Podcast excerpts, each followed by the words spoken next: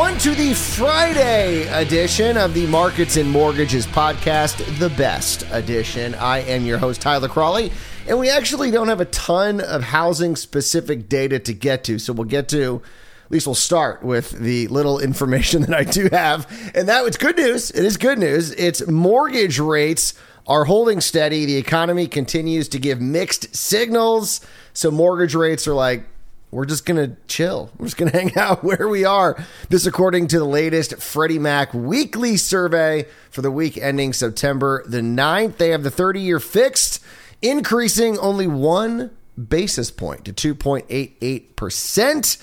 And that was actually up two basis points from where we were the same time a year ago. So now we're getting to the point where a year ago rates were just at crazy lows. And so we're probably going to start seeing a position where, yeah, a year ago, rates were higher. Just to give you heads up, not going to be the first time we see that. Now, how long that's going to take with the 15 year, I'm not entirely sure because right now, the 15 year fixed was up only one basis point to 2.19%, which is still down 18 basis points from a year ago. Sam Khater, the chief economist over at Freddie Mac, said rates are holding steady despite economic indicators that would normally point to rate increases.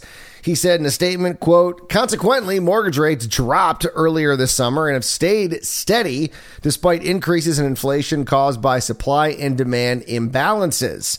The net result for housing is that these low and stable rates allow consumers more time to find the homes they are looking to purchase. That is one of the benefits that people can say, hey, you know what? I don't need to buy a home immediately because rates have kind of been holding steady and they have been for a while. But I don't want to lull anyone into a false sense of security. You know, with rates, you never know. All it's going to take is one thing one really good economic report to convince Jerome Powell that now's the time to raise rates. So yeah, they have been holding steady, and that's great. But you never know. You never know when that that pop is going to happen. Now, speaking of good news, we got some great news when it comes to jobless claims. So we all know at the start of the month. Last week was not that great. We had the jobs report come out, huge miss. We were hoping for what a million jobs, 800,000 jobs, and we got what 250,000. it was not good. But here's the good news this week's initial jobless claims report from the Department of Labor was actually pretty darn good. It beat expectations. Initial claims were 310,000, a 35,000 drop. Yeah, it dropped by 35,000 claims from the previous week's revised levels. This is the lowest level since March 14th, 2020. And like I said, economists had projected a smaller drop to 335,000. The four week moving average was down to 339,500. Also, the lowest level since March 14th, 2020. Now, continuing claims fell, but they did not beat expectations. They actually fell less than economists had projected continuing claims were 2.78 million, only a 22,000 claim decrease, but it was still the lowest level that we have seen since March 14th. However, economists were projecting a bigger drop to 2.74 million. The four week moving average was 2.84 million, a decrease of about 30,000, which was the lowest level since March 21st. 2020. So, some good news. All good news, I would say. I mean, yeah, sure, continuing claims didn't drop as much as expected, but we're still at the lowest levels that we have seen since really kind of when this pandemic started. Looking at individual state day to the states with the largest increases we're kind of mixed as always Missouri, Ohio, New York, Tennessee, and Florida.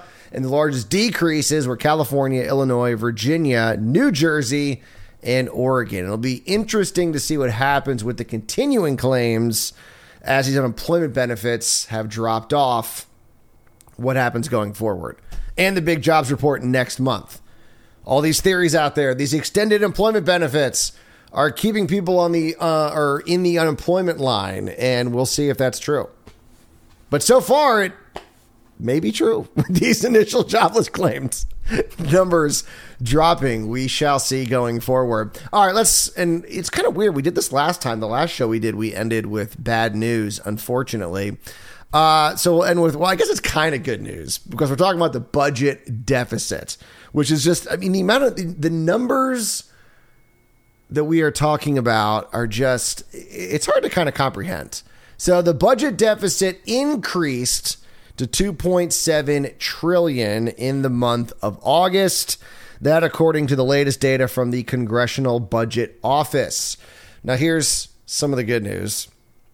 This was just under 300 billion less than the deficit recorded during the same period last year. So, oh wow, it's we were worse off last year. It's only 2.7 trillion this year. Uh, interestingly enough, total receipts increased by 18% to 3.58 trillion. We saw a 14% jump among individual income and payroll taxes and a 77% jump in corporate income taxes. So big numbers. But outlays increased by 4% to 6.29 trillion. And remember, we only have 1 month to go in the fiscal year. So we're we're coming up on the full 12 months and yeah, it'll probably be less than last year, but we're still talking about 2.7 trillion dollars. Now, refundable tax credits saw the biggest increase in outlays at 343 billion, and coronavirus relief fund spending saw the second biggest jump at 240 billion dollars. Just these numbers. it's so funny because people talk about you know like taxing the rich, and you're sitting there looking at the coronavirus relief fund is up 240 billion dollars. I mean, if we took all the money that Jeff Bezos, we took all of his money, we would only be able to pay for that program, and we'd still need some more to meet the full obligation of the increase in spending. Not even the entire program. it's just $240 billion. Uh, looking at the big three programs, that of course would be Medicare, Medicaid, and Social Security. Medicare outlays actually declined. Yeah, wow, by 76 billion and we only have 1 month to go in the fiscal year. So wow, Medicare in comparison to last year may actually have a smaller budget. Amazing. Uh, Medicaid outlays, though, on the other hand, increased by 58 billion, and Social Security spending increased by 36 billion. So, of course, the big three were in the red once again for the year. Duh, they're always going to be spending more year over year. Uh, the federal government in August alone saw $173 billion deficit, which was down from the 301 billion that we saw in July of 2021.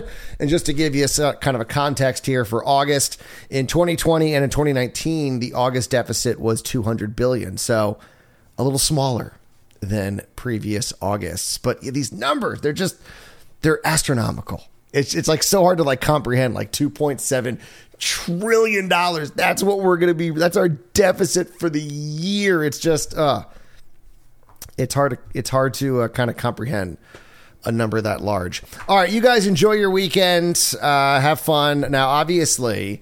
Saturday is a big day. It's the, I'm sure you know, 20th anniversary of September 11th. And in the companion newsletter that I send out, I uh, one of the things I like to do every year is watch the broadcasts from that day because it really just kind of helps you. I mean, what happened on 9-11 was just so horrific and it still is horrific. But sometimes you forget how shocking it was that day. Because you know, as time goes on you remember it and you're like yes terrorists are capable of doing that. But on september 11th 2001 when the day began we didn't think that. And so it was that much more shocking. And so I did post a link to the Good Morning America broadcast only because, I mean, I still watch it. I was watching it yesterday and it still gives me goosebumps. It's there's a it's I think it's like 4 minutes into the video that I that I uh, linked in the email. Like 4 minutes in when the second plane hits. And the audible gasps that you hear from people on the set, which you just never hear. I mean, you hear that like on other kind of shows, but not during a news broadcast. Like that's how just shocking it was. I mean, everyone was just like, I mean, you could just hear the gasp. You oh my gosh, you could hear just, I mean, everybody in shock of what they just saw. And it really kind of puts it into context. And it's just crazy. It's been 20 years, but I did link it in the in the the newsletter, so you can check it out because that's one of the ones that I that I watch. It's to this day. I was watching the other day. It gives me goosebumps. Still gives me goosebumps. Like just it puts me back into that mindset. So you guys try and have a good weekend. Of course, remember September the 11th. I mean, we're all going to be doing that, but keep it in context, but also enjoy the day. I mean, it's going to be college football, so enjoy the day as well. But you guys have a good weekend, and I will see you Monday morning right back here on another edition of the Markets and Mortgages podcast. And as always, do not wait to buy real estate. You buy real estate and wait.